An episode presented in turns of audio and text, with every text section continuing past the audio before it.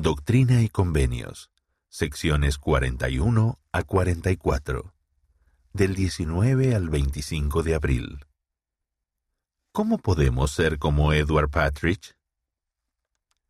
Edward Patridge fue el primer obispo de la Iglesia de Jesucristo restaurada.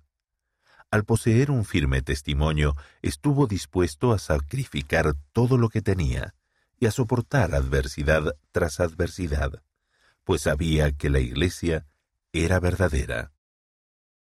¿Cómo era él? El Señor dijo, El corazón de Eduard es puro delante de mí, porque es semejante a Natanael de la antigüedad, en quien no hay engaño. Aquello significa que Eduard no tenía deseo alguno de engañar ni de mentir a los demás. Sus intenciones eran puras. ¿Por qué es importante que los líderes de la Iglesia tengan esa cualidad? ¿Qué sacrificios hizo? Cuando Edward se unió a la Iglesia, la familia de su padre lo rechazó. Como obispo, se encargó de los bienes que los santos consagraron. Además, sacrificó sus propios bienes y sobrellevó la pobreza extrema con su familia.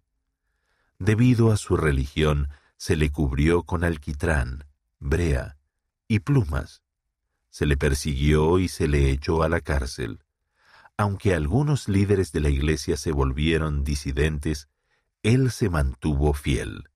Sirvió al Señor con toda el alma hasta su muerte, a la edad de cuarenta y seis años.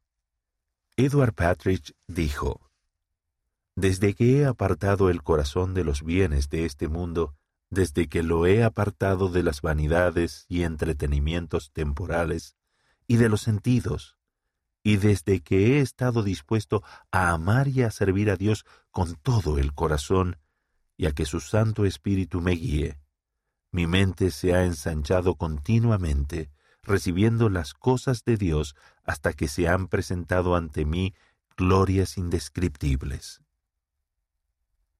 Análisis ¿Por qué pudo Edward Patridge sobrellevar tantas adversidades?